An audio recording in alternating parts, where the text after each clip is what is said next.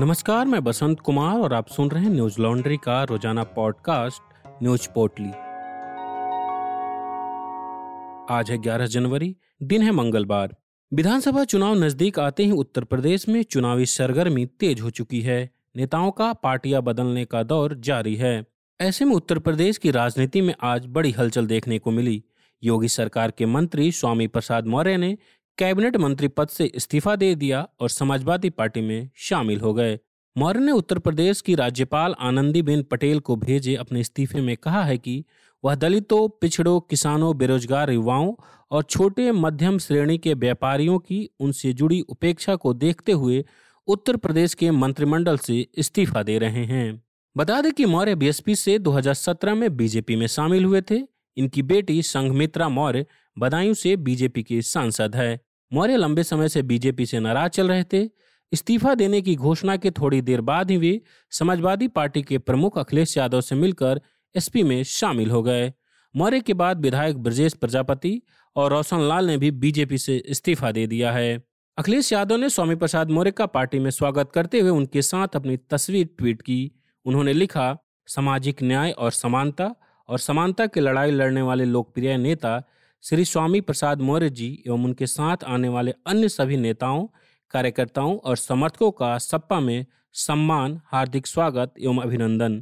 स्वामी प्रसाद मौर्य के इस्तीफे के बाद उत्तर प्रदेश के उप मुख्यमंत्री केशव प्रसाद मौर्य ने ट्वीट कर अपनी प्रतिक्रिया दी। उन्होंने कहा कि मैं नहीं जानता कि उन्होंने किस कारण इस्तीफा दिया है। मैं उनसे अपील करता हूं कि बैठकर बात करें। जल्दबाजी में लिए गए फैसले अक्सर गलत साबित होते हैं। इसी बीच पश्चिमी उत्तर प्रदेश में कांग्रेस के प्रमुख चेहरों में से एक इमरान मसूद ने भी सपा में शामिल होने का ऐलान किया है। सोमवार को इमरान ने अपने समर्थकों के साथ बैठक में अपनी बात रखी। उनका मानना है कि मौजूदा हालात में भाजपा को केवल समाजवादी पार्टी ही हरा सकती है और हमें उनका सहयोग करना चाहिए। वहीं बहुजन समाज पार्टी के राष्ट्रीय महासचिव सतीश चंद्र मिश्र ने ऐलान किया है कि पार्टी की प्रमुख मायावती इस बार भी विधानसभा चुनाव नहीं लड़ेंगी। सतीश चंद्र मिश्रा ने एन आई ए को बताया कि वह खुद भी विधानसभा चुनाव नहीं लड़ेंगे। उन्होंने कहा कि मैं राज्यसभा में हूं और बहन मायावती पांच राज्यों में पार्टी को चुनाव लड़वाएंगी।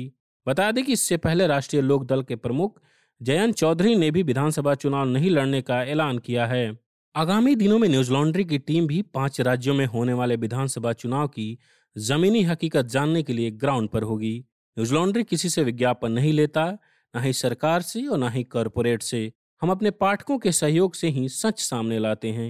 अगर आप चाहते हैं कि बिना किसी दबाव के आप तक चुनाव की ज़मीनी हकीकत पहुंचे, तो न्यूज़ लॉन्ड्री के सेना प्रोजेक्ट असेंबली इलेक्शन दो हज़ार बाईस को सहयोग करें। सहयोग देने के लिए न्यूज़ लॉन्ड्री डॉट कॉम पर जाएं और एनएल सेना सेक्शन में असेंबली इलेक्शन दो हज़ार बाईस सेना प्रोजेक्ट पर क्लिक कर अपना सहयोग दें और मीडिया को आज़ाद रखने में अपनी भूमिका निभाएं। मुंबई पुलिस के पूर्व प्रमुख परमबीर सिंह के मामले में सीबीआई ने सुप्रीम कोर्ट में हलफनामा दायर किया है। हलफनामे में सीबीआई ने कहा है कि अगर कोर्ट परमबीर सिंह के खिलाफ मामले की जांच उसे सौंपता है तो वह जांच अपने हाथ में लेने को तैयार हैं। एनडीटीवी के खबर के मुताबिक सीबीआई ने कोर्ट में परमबीर सिंह द्वारा दिए गए महाराष्ट्र के डीजीपी संजय पांडे की चैट ट्रांसक्रिप्ट का भी हवाला दिया। सीबीआई ने कहा कि संजय पांडे अदालत द्वारा सौंपी गई जांच में हस्तक्षेप कर रहे हैं। यह स्पष्ट है कि मामले को खतरे में डालने का प्रयास किया जा रहा है। कोर्ट सुनिश्चित करे कि ऐसे प्रयासों को विफल किया जाए। दरअसल छह दिसंबर को सुप्रीम कोर्ट ने कहा था कि उनका मानना है कि परमबीर सिंह के खिलाफ भ्रष्टाचार और कदाचार के आरोपों की जाँच राज्य पुलिस द्वारा नहीं बल्कि किसी अन्य जाँच एजेंसी द्वारा की जानी चाहिए।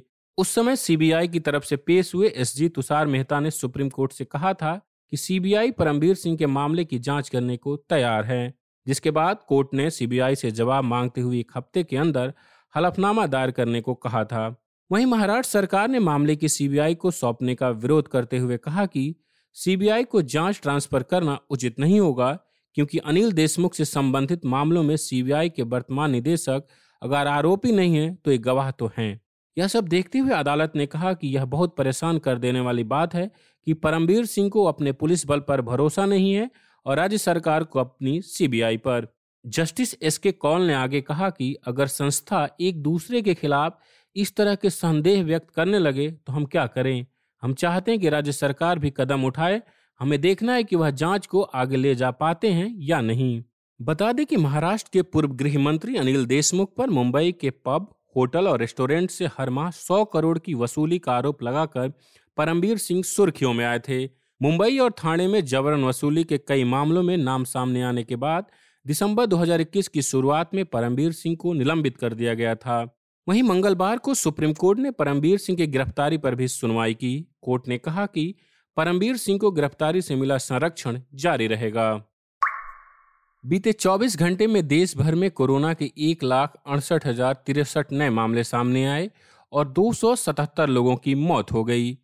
इसी के साथ कोरोना के कुल मामले बढ़कर तीन करोड़ अंठावन लाख पचहत्तर हजार सात सौ नब्बे हो गए हैं और मरने वालों का आंकड़ा चार लाख चौरासी हजार दो सौ तेरह पहुंच गया है। वहीं सक्रिय मामलों की बात करें तो यह आठ लाख इक्कीस हजार चार सौ छियालीस है। बीते चौबीस घंटे में उनहत्तर हजार नौ सौ उनसठ लोग कोरोना से ठीक भी हुए हैं, जिसके बाद कोरोना से ठीक होने वालों की संख्या बढ़कर तीन करोड़ पैंतालीस लाख सत्तर हजार एक सौ इकतीस हो गई है। देशव्यापी कोरोना टीकाकरण अभियान के चलते अब तक कुल एक सौ बावन दशमलव आठ नौ करोड़ कोरोना वैक्सीन की डोज लगाई जा चुकी है। देश में कोरोना का नया वेरिएंट ओमिक्रॉन काफी तेजी से फैल रहा है। अभी इसके चार हजार चार सौ इकसठ मामले मिले हैं। यह अब तक अट्ठाईस राज्यों में फैल चुका है। महाराष्ट्र में ओमिक्रॉन के सबसे ज्यादा मामले सामने आए हैं। यहाँ ओमिक्रॉन संक्रमितों की संख्या एक हजार दो सौ सैंतालीस है। वहीं राजस्थान छह सौ पैंतालीस मामलों के साथ दूसरे स्थान पर है। दुनिया भर में ओमिक्रॉन से बढ़ते खतरे के मद्देनजर इसके संक्रमण को रोकने में सक्षम वैक्सीन तैयार की जा रही है। मीडिया रिपोर्ट्स के मुताबिक फार्मा कंपनी पी फाइजर ने कहा है कि मार्च तक यह वैक्सीन तैयार हो जाएगी। एनडीटीवी की खबर के मुताबिक फाइजर के मुख्य कार्यकारी अधिकारी अल्बर्ट बोर्लो ने सीएनबीसी को बताया कि सरकारों की ओर से भारी मांग के चलते फाइजर पहले से ही वैक्सीन की खुराकों का निर्माण कर रही है, क्योंकि कोरोना संक्रमण के मामले बढ़ते जा रहे हैं। इसमें ऐसे लोगों की संख्या काफी है जो वैक्सीनेटेड होने के बावजूद ओमिक्रॉन का शिकार हुए हैं। दिल्ली सरकार ने राज्य में कोरोना और उसके नए वेरिएंट ओमिक्रॉन के बढ़ते खतरे को देखते हुए सभी प्राइवेट दफ्तरों के कर्मचारियों को वर्क फ्रॉम होम करने के निर्देश दिए हैं। दिल्ली आपदा प्रबंधन प्राधिकरण ने मंगलवार को जारी किए आदेश में कहा कि कोरोना के बढ़ते मामलों के मद्देनजर दिल्ली में छूट प्राप्त श्रेणी में आने वाले कार्यालय को छोड़कर सभी निजी दफ्तर बंद रहेंगे।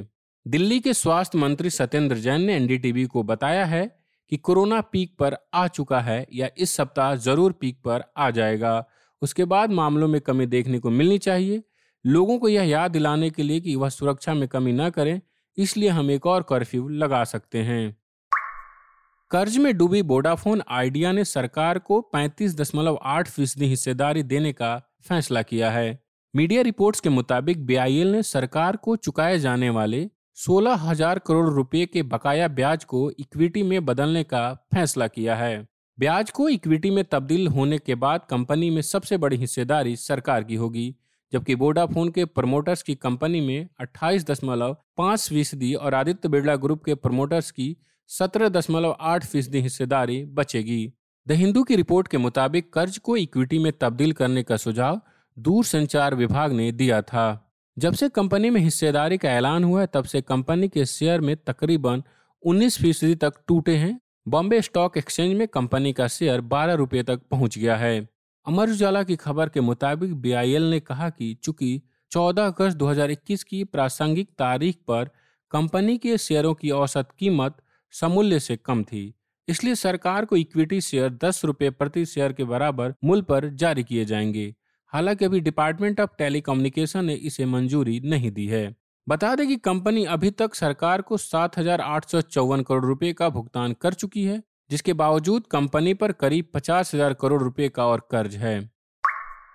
उत्तर कोरिया ने मंगलवार को एक हफ्ते से कम समय में दूसरी बार बैलिस्टिक मिसाइल का परीक्षण किया, जिसकी दक्षिण कोरिया, जापान और संयुक्त राष्ट्र अमेरिका ने निंदा की है।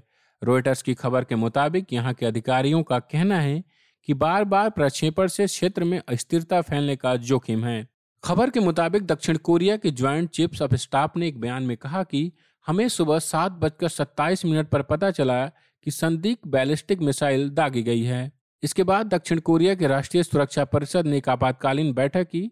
सदस्यों ने खेद व्यक्त करते हुए कहा कि मिसाइल परीक्षण ऐसे समय पर हुआ जब क्षेत्र में स्थिरता अत्यंत महत्वपूर्ण है। सदस्यों ने उत्तर कोरिया से बातचीत फिर से शुरू करने का आग्रह किया है। वहीं इस पर अमेरिकी सेना के इंडो पैसिफिक कमांड ने कहा कि वह परीक्षण के बारे में जानते थे और अपने सहयोगियों और भागीदारों के साथ समन्वय कर रहे थे। जापान के प्रधानमंत्री फूमियो किशिदा ने पत्रकारों से बात करते हुए कहा, उत्तर कोरिया द्वारा मिसाइलों का प्रक्षेपण जारी रखना खेदजनक है। बता दें कि इससे पहले बीते सप्ताह भी उत्तर कोरिया ने एक मिसाइल दागी थी। उस मिसाइल को हाइपरसोनिक मिसाइल बताया गया था। यह घटना ऐसे समय पर हुई जब हाल ही में छह देशों ने उत्तर कोरिया से कहा था कि वह स्थिरता की कार्रवाई को रोकें। आज बस इतना ही। आपका दिन शुभ हो। नमस्कार।